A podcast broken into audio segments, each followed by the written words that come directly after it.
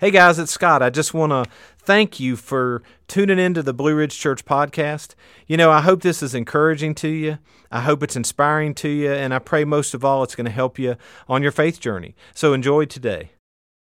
Well, hey there, and welcome to Blue Ridge Church. Happy New Year to every one of you. Thanks so much for being here with us today. For those of you streaming online, we're glad that you've joined us at the very beginning of a new year, right? Super exciting time. A lot of us, we start new things, right? We make resolutions. We try to kind of treat the beginning of the year as a restart, even though it's not really a restart. But we take these opportunities, right, to maybe create some new habits and do some new things in our lives, get rid of some old things, maybe old ways of doing things. And, and so we thought, what better time than the beginning of a year to kick off this brand new series called Past Tense.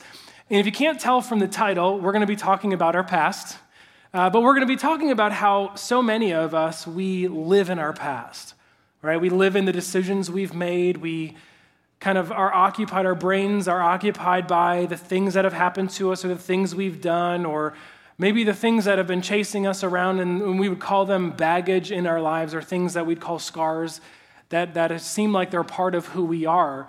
And so, over the next couple of weeks, what we're going to talk about is how do we get out of our past? How do we stop living in our past and not seeing our past as the identity of who we are? And how do we live in the present to where God wants us to live? So, to do that, uh, the first week we're going to kick off this morning is we're going to talk about getting out of the past when it comes to guilt and shame in our lives. Aren't you glad you showed up this morning? right?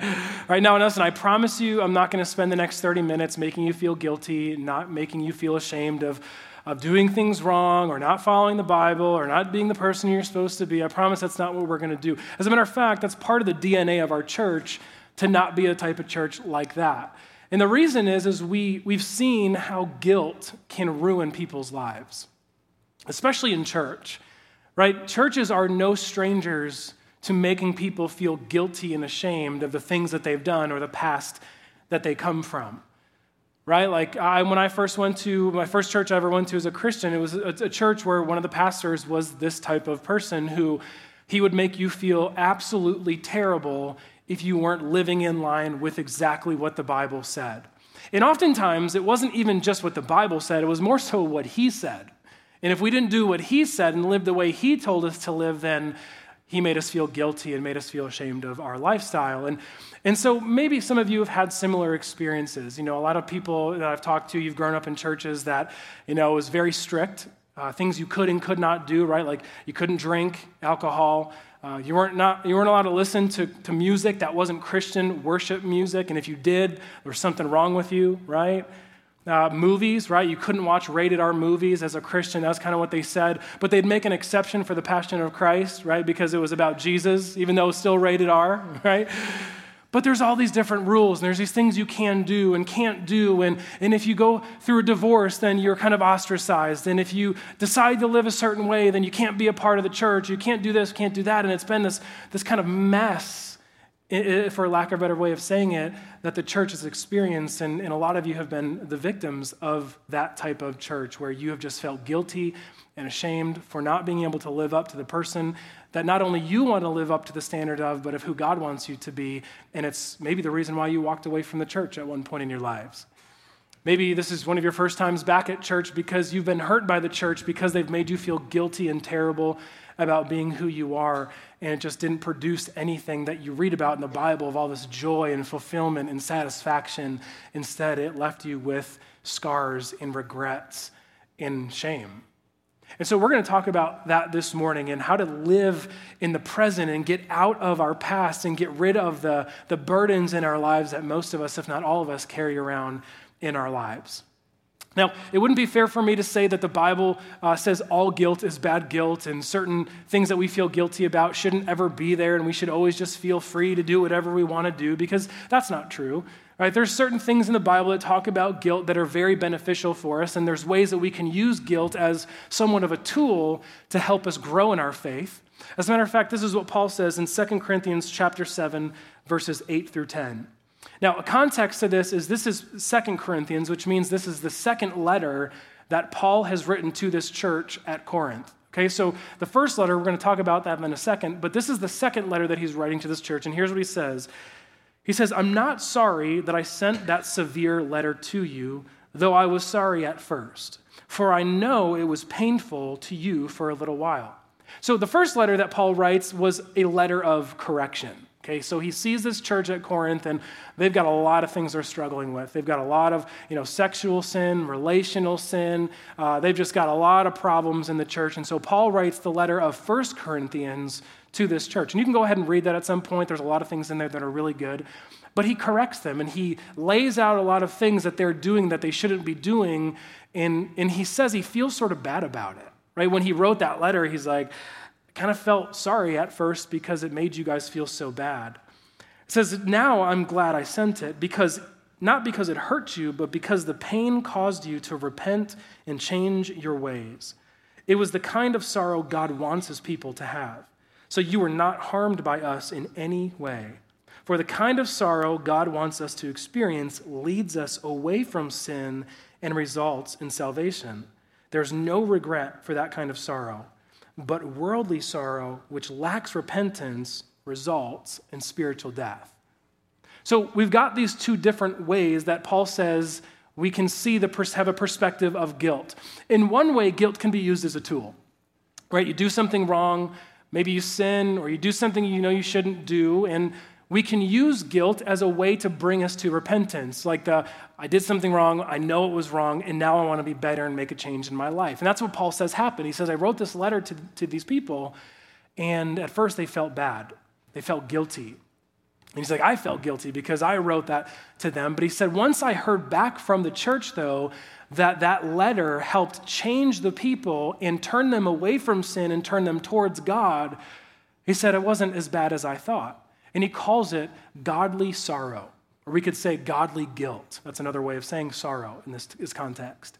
But then what Paul does is he introduces us to a different side of guilt. And he says that there's a different type of guilt that when it goes undealt with, and you just kind of leave it in your past, maybe that's a behavior thing, or maybe that's a decision you made, or maybe that's even something that happened to you that makes you feel guilty and ashamed. He says there's a type of guilt that when we leave it in the past undealt with, right? We don't process it, we don't work through that, that guilt in our lives, that it turns into something that can destroy our lives. And the Bible calls that shame. Now, if you want to take notes this morning, you can go ahead and open up the Church Center app or fill it in on the QR code here. But learning number one, really important for us to understand about guilt, is this that anytime we neglect dealing with our guilt, it follows us around and evolves into shame. That when we experience something that causes guilt in our lives, if it doesn't produce repentance, it doesn't produce uh, a, a, thing where we turn around, turn our lives around and, and point away from sin and, and turn towards God, and we just kind of leave it there and don't deal with it, that it lingers and it stays there and it doesn't go away. And over time, what happens is that guilt turns into shame. Now, we've talked about the difference between guilt and shame up here, and, and I'm going to try to do my best to differentiate that for you this morning, but I'll use them interchangeably, those words, guilt and shame. But guilt is a little bit different than shame. Guilt is when you feel bad for something you did, right? It's more of a, I did something bad, okay? But shame is when you count it as an identity of who you are. So it's not just I did something bad, it's I am bad right? It's not just that I made a mistake or did something I shouldn't do. Now it turns into shame and it becomes a part of who we are that is tied to us and almost like a stamp onto our lives that becomes the identity of who we go out in the world to be. That we're carrying this around as a burden. It's something I did, it's something that happened, it's something that's always going to be a part of me, and it's a scar in my life that will follow me around to the end of my life. And that's the type of sorrow, that's the type of guilt that God says leads to nothing but, what does he say? Spiritual death. says it destroys us. That guilt turns into shame and it absolutely destroys us. He's saying a lot of times we experience guilt, and it's true for all of us, right? We feel guilty about a lot of things. But if we're not careful, that guilt will turn into shame. So many of us, we feel guilty for, you know, if you've got parents that are aging, sometimes we feel guilty for not calling them as much as we probably should. Right? And so we feel guilty about it, but it turns into shame when we consider ourselves terrible children because of the lack of communication. Right? You see the identity shift. It's uh, I did something that I feel bad about, but we let it linger, and now it's turned into an identity thing of now I'm just a bad person. I'm a bad kid. I'm a bad child to my parents. Uh, you can look at anything like New Year's resolutions. That's a great example. We feel guilty when we fall short of our New Year's resolutions.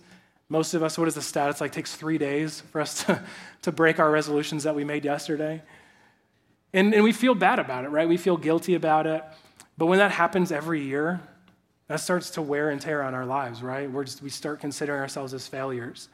And it's not just because we couldn't do the New Year's resolution, it's because in February and March, we go fast forward to the summer, to the winter, we try to do all these different things and start these new habits, and we fall short of those things. And so it goes from I did something that, or I failed at something, to I'm a failure. Right? You kind of see how that works, see how the process is that things that start off as guilt, if we leave them undealt with and we don't process them and do with them the way God teaches us, and we're going to talk about that in a second, that it'll easily turn into shame. And that shame will destroy who we are. That shame will keep us from living in the present of who God wants us to be, and it'll keep us living in the past of the things that we've done, or the, the mistakes that we've made, or the burdens that we carry that follow us all throughout our lives. It says shame gets burned into our conscience. Romans chapter 2, verse 15, Paul says, that they, talking about people who believe in God and also people who don't believe in God, it says both of them, they demonstrate that God's law is written in their hearts. For their own conscience and thoughts either accuse them or tell them that they're doing right.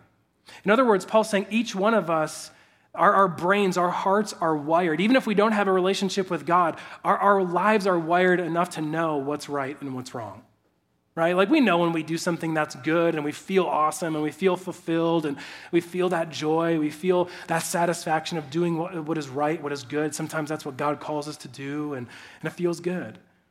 But on the other side of that, we also feel when we do something we shouldn't. That it's sort of imprinted on who we are, where we, we might not know that it's something sinful or something that God tells us not to do, but we know. Like there's decisions we make, there's things that we do, whether that's at work or relationally, or it's places we let our minds our eyes wander where we know it's not the right thing to do. But again, it's when we don't deal with that guilt and don't deal with that feeling and that experience that it turns into something much bigger and much deeper. And so we want to talk about this morning, we're going to talk about how to deal with that shame and what we're supposed to do as people trying to figure out what it means to follow Christ, how we handle the shame and guilt in our lives. But before we do that, I think it's really important for us to talk about why we experience such a heavy weight of guilt in our lives. And it's learning number two it's because we invite guilt and shame into our lives when we put our self worth on the line. When I say self worth, um, I mean the fact that each one of us, myself included, we all, some way, shape, or form, we decide how worthy we think we are or how worth it or how valuable we think we are as human beings. So when you're younger, you think you're amazing, right? Every one of us, we think we're awesome. You know, not all of us, but many people, they think they're great. They think they're perfect. They think they're kind of the Superman, Superwoman when they're younger. As they get older, as we age, we start to experience life. It beats us up a little bit more each and every single day. We, we see and look back on our lives and we can see, wow, I messed up here, messed up there. This didn't work out, that didn't work out. And oftentimes that follows us around and makes us feel unworthy, right? It's the self worth we place on ourselves. And when it comes to guilt and shame, one of the biggest problems we have in our lives is we attach our self worth to our past. Right? You've heard it before that we are a, uh, a sum of the decisions we make in our lives. Right? That's sort of like the self-help way of saying it is that, you know, you are right now the person you are because of the decisions you've made in your past. Right? And so your self-worth is tied to your past. But what happens when your past is messy? What happens when your past is full of junk and full of mistakes and full of things like regrets and shame? Then the identity you carry around is that you think you're worth nothing.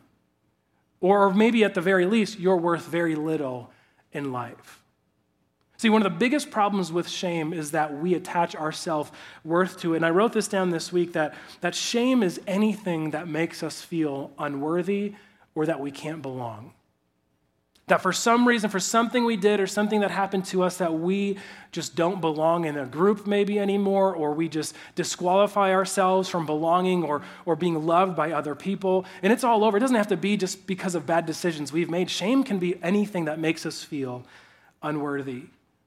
Shame is, is having to tell your, your best friends and, and the people you're closest to who thought you had your life together that you're getting a divorce.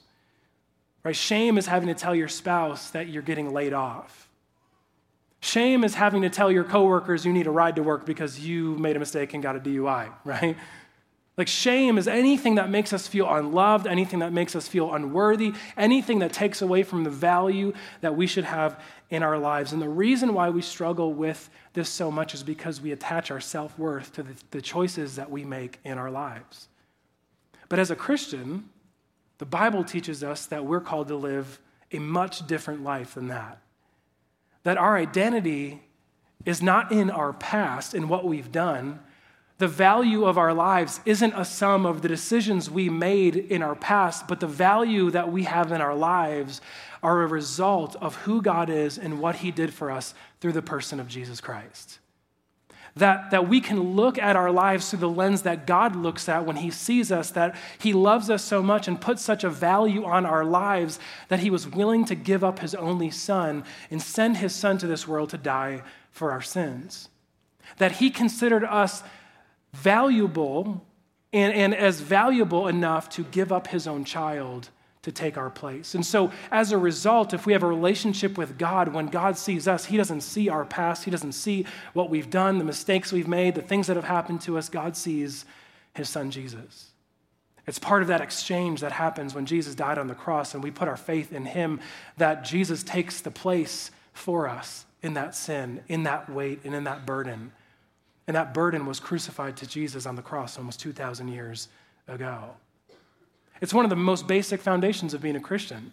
Probably not the first time you ever heard that, but it's hard for us to process that and understand that, especially in the world we live in today, where we filter our lives through the lens of what other people think about us. Right? Isn't that true? Isn't that so hard to live our lives sometimes because we're so constantly obsessed with what other people think about us? And isn't that part of why shame is so difficult to deal with? Is because we hide who we are because we're afraid of other people seeing who we really are. Right? That's part of the problem with guilt is, is, is, that, is that we keep, we keep it hidden. We keep it in the past, and that's not who God calls us to be. Here's what it says in Romans chapter 8, verse 1. It says, So now there is no condemnation for those who belong to Christ Jesus. That phrase, belong to, is so important. It's so important for us to understand because in this context that it was written in to the Romans, it, it's about family. It's about who, whose family you are, which was debatably what gave you value in your life. If you were born into a wealthy family or a political family, then you had a lot of value. If not, then you probably didn't. But what Paul's saying here is that you, if you have a relationship with Christ, you belong to God. You are part of the family of God. And so your past, again, is not a compilation of what you have done and what you haven't done in your past but it's who Jesus is and what he's done for you on the cross. It's hard to come to this realization. It's hard to believe this. It's hard to live this out as we go throughout our lives because we are so tempted to and so inclined to attach our self worth to our past. And, and really, it just is this endless, dangerous cycle that we go through. Because, like I said, we, we hide it. We don't share it with other people. We don't process it. We see it as something that is going to be a part of us forever in our lives. And so we carry that weight wherever we go. And so it just never goes away. And it becomes something that, again, turns into shame and almost becomes a secret in our lives because, one, we think we're the only ones who deal with it. We believe that we're the only ones who struggle with whatever that is. We're the only ones who are carrying that burden and, and we've missed the mark and we've considered ourselves unworthy and, and disqualified ourselves from belonging. I think it's not until we realize that every single person in this room, every single person in this world deals with the exact same type of shame and guilt as each other. You might not experience it for the same reasons as I do, and I might not have the same shame that you have, but we all carry that same burden around with us everywhere we go until we deal with it the way that God's called us to deal with it. I read this quote this week and I thought it was funny but also true. And it says this The only people who don't experience shame lack the capacity for empathy and human connection. So here's your choice admit to experiencing shame or admit that you're a sociopath. Pretty good, right? but it's real, right? Like every one of us experiences shame. It doesn't matter if you've been a Christian for as long as you can remember, it doesn't matter if you don't even believe God exists. We all deal and experience with shame and guilt in our lives. And anyone who doesn't think they have guilt and have shame in their lives probably isn't aware at how impactful their decisions or their words or their actions have made uh, a difference in other people's lives. Maybe you don't understand the weight of how important it is that you say what you, you, you mean what you say and do what you say you're going to do. See, we all deal with shame, we all deal with guilt, and we all deal with this weight and this burden that we carry around thinking that we're the only ones that, that deal with it and that it's just part of who we are forever. But here's what learning number three says, and it's so important for each one of us to understand it's that part of dealing with shame is coming to the realization that everyone deals with shame. Everyone. Every single person deals with shame each one of us right now are carrying something that we're embarrassed about. Maybe that is a decision we made. Maybe that is something that we struggle with. Maybe that's something we did or we said to someone else. Maybe that's something within the context of a relationship. Maybe that's with your ethical decisions you've made at work or in your career or an addiction. All of us carry the weight of guilt and the weight of shame. I think it's important to understand this because the power of guilt is, is the, the belief that you're the only one in the room struggling with something. That no one else in the room struggles with their marriage. That no one else in the room struggles with money the way you do. That no one else feels like they're a guilty parent for not being able to spend enough time with their kids. That, that, that, you're the only one around that deals with certain problems. And that's the power of guilt that it has over our lives is it makes us feel like we're the only ones who can't live up to the mark, and everyone around us is just this squeaky clean. Maybe they dealt with it a long time ago, but they've got their lives together and things are good. But that's just simply not true. That's not how life works. That's not how things go. Each one of us deal with and struggle with guilt. And, and the reason why we hide, reason why we think we're the only ones is because we hide it, right? We don't want anyone figuring it out. Like no one wants everyone else around them to know that they've got relationship issues. No one else around you, you don't want anyone else to know that you struggle with how you handle your money or what your balance in your bank account is. Like we, we, we, don't, we, we think we're the only ones because we don't talk about it. And listen, I'm not saying you should just go you know, shout it from the rooftops all the problems that you've got in your lives, but that's why we put such a huge emphasis on groups at Blue Ridge. Isn't because we want you to join a group, and, and if you join a group, you're just going to grow in your faith so much and know so much about the Bible and so much about God, which, which can happen and sometimes does happen. But the main reason why we want you to get plugged into a group at Blue Ridge is because hopefully, if you get plugged into a group, you find other people who are in the same stage of life you're in. And most likely, if they're in the same stage of life you are, they've got the same demons you have. They're struggling in the same ways that you're struggling. They've got shame and guilt that's following them around the same way it's following you around. But when we believe we're the only ones who struggle with something, our natural tendency is to hide it from anyone and everyone. I mean, think back to even Adam and Eve, right? The very first book of the Bible, the book of Genesis, talks about Adam and Eve when they sinned against God. What was the first thing that they did when they sinned? Like they felt shame.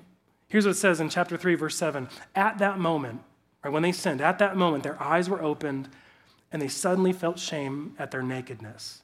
So they sewed fig leaves together to cover themselves. They tried to hide. They tried to hide the guilt, they tried to hide the shame and cover it up in a way that they'd never experienced before. And as I was reading through and thinking about this story yesterday, driving in the car, I thought how weird it is that they didn't know they were naked. You can laugh, that's weird, right? Like, it's okay. like, like, isn't that weird? Like, how do you not know you're naked?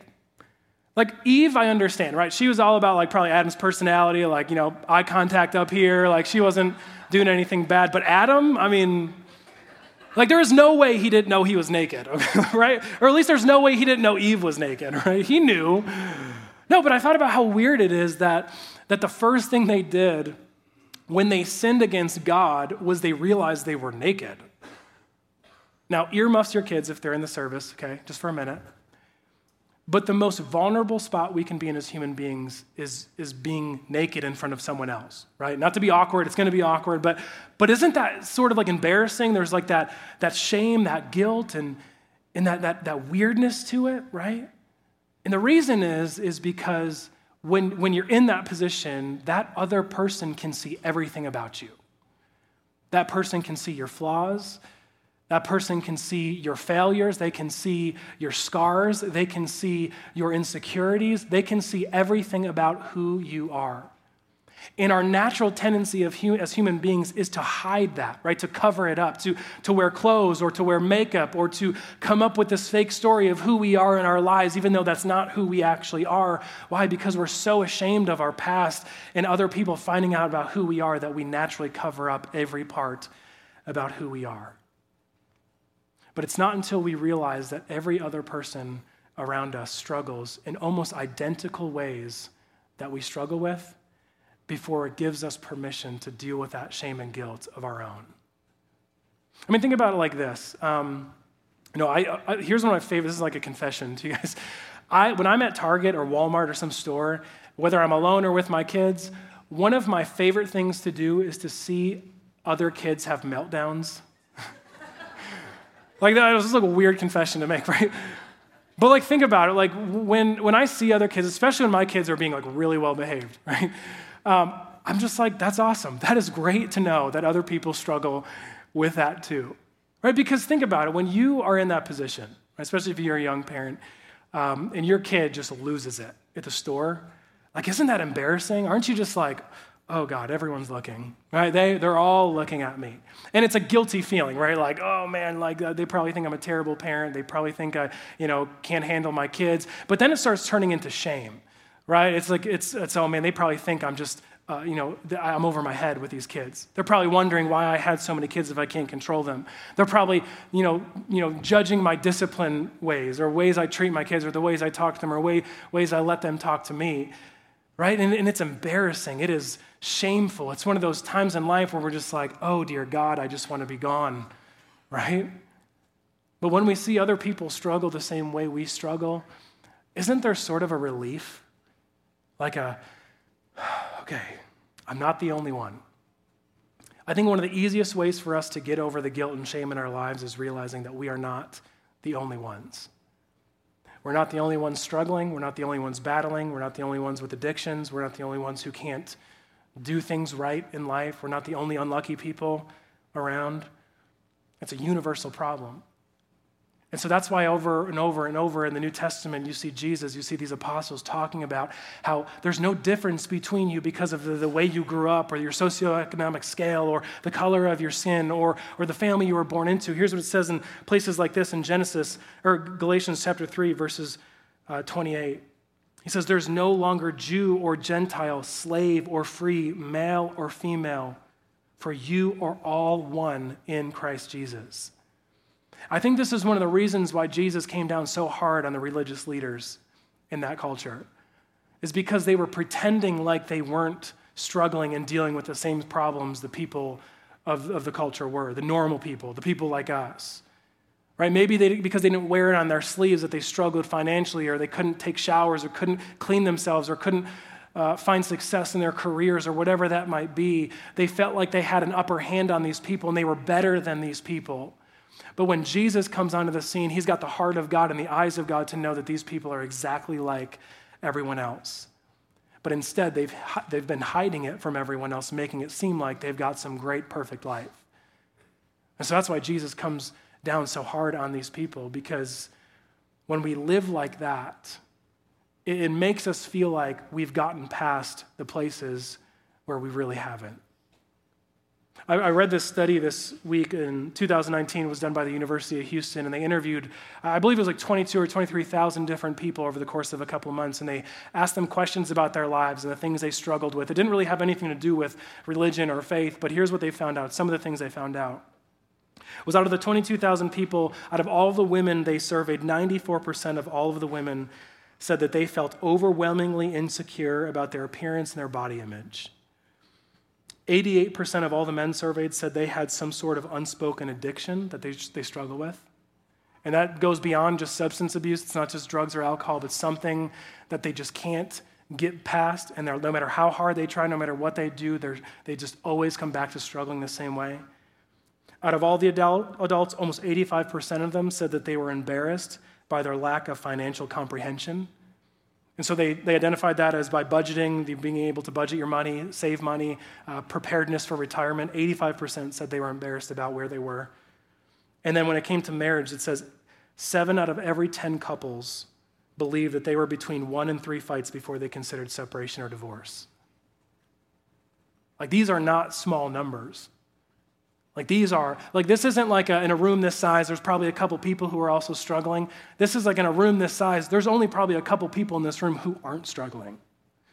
Right? We are all in the same boat together. We are not, you are not alone in the things that you struggle with. I guarantee you, you'd be so surprised to find out the people that are sitting next to you, that serve with you, that worship with you, are struggling in the exact same ways that you are. Most of the time, it's just because we're better at hiding it, right? We're better at pretending that we don't struggle in that same way. But part of getting beyond guilt and part of getting beyond the shame we deal with is realizing that all of us struggle with our past. All of us struggle with our shame. All of us struggle with the guilt that we feel, the burden that we carry all throughout life. And so, what do we do about this?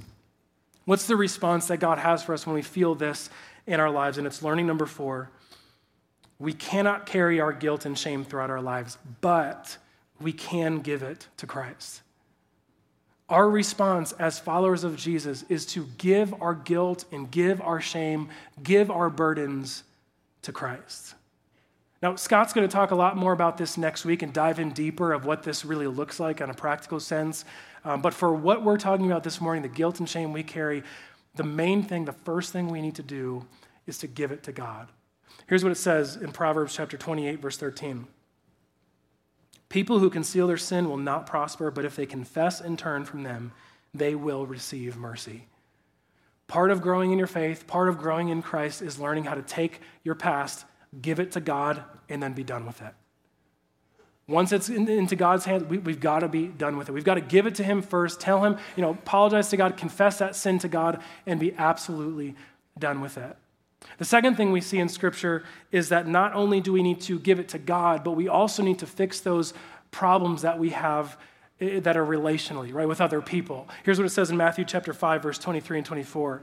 He says, So if you're presenting a sacrifice at the altar in the temple and you suddenly remember that someone has something against you, leave your sacrifice there at the altar, go and be reconciled to that person, then come and offer your sacrifice to God. Right, he's saying you, you sometimes guilt is very personal. Sometimes shame is just something we deal with, it has nothing to do with other people, but other times it has a lot to do with other people. Maybe it's something we said to someone, maybe it's something we did to someone, maybe it's our kids, maybe it's our spouse, maybe it's coworkers, maybe it's neighbors, maybe it's someone who was affected by what you did, what you said, how you treated them. And the scripture teaches us to get beyond guilt, get beyond shame. You need to make things right with that person. And listen, forgiveness is not just a band aid, Forgiveness is like a surgical procedure that digs out the root of whatever's causing that pain. And that's what forgiveness is. Forgiveness will hurt. Sometimes when it's with other people, it takes a lot of courage and bravery to, to approach that person and apologize and, and step out in faith with that person to seek forgiveness and make things right. But it's part of what we all need to do to get over that shame. So once we've given it to God, once we've asked God for forgiveness to forgive us of those things, once we've sought that out from other people, here's the third and final, probably the hardest thing to do, is to forgive ourselves of our past. It's easy to ask God for forgiveness.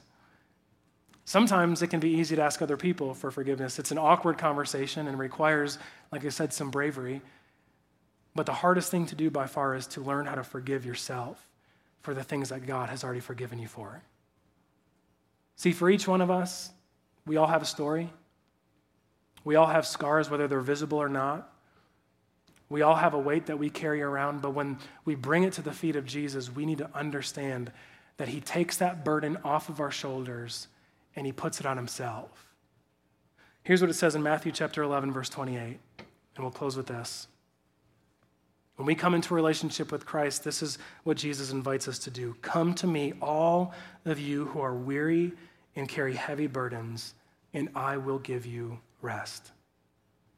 The promise we have is that Jesus will take the yoke and the, the burden and the weight of our guilt and the things we're ashamed of and the things we deal with in our past, and He will take them off of our shoulders and He will put them on Himself. And in those moments, the Bible promises us rest. See, being stuck in your past is exactly where the enemy wants you to be.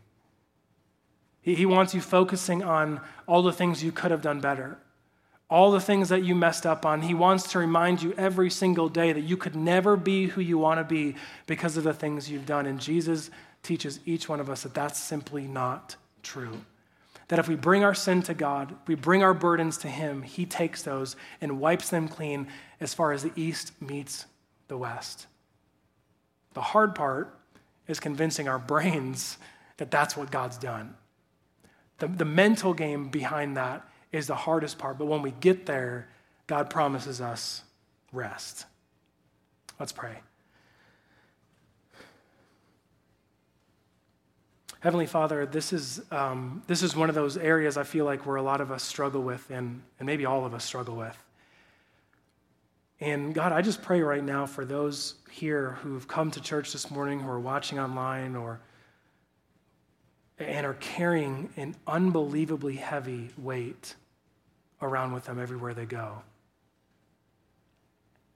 Maybe it's a divorce. Maybe it's some other sort of relational sin. Maybe it's some sort of sin that we were unfortunate to have made public in front of other people that has made us feel like we're disqualified from being loved or from belonging to the family that you say we can belong to.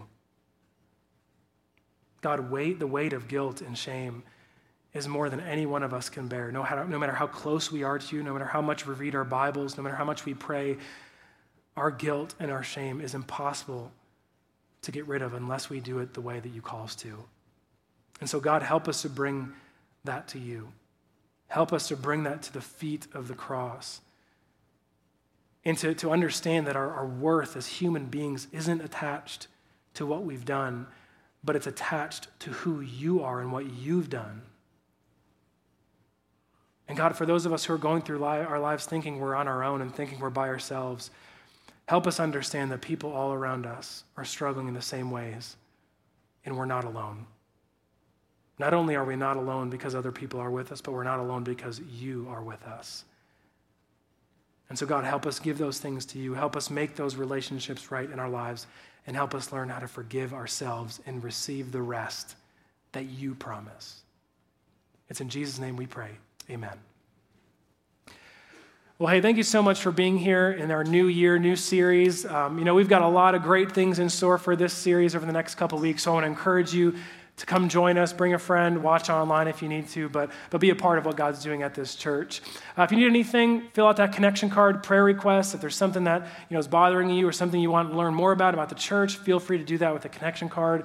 You can give through those black boxes or through the app as well. But I hope you have a great rest of your week. It's supposed to snow tonight, so have fun if it actually does. And I hope to see you next week. Thank you.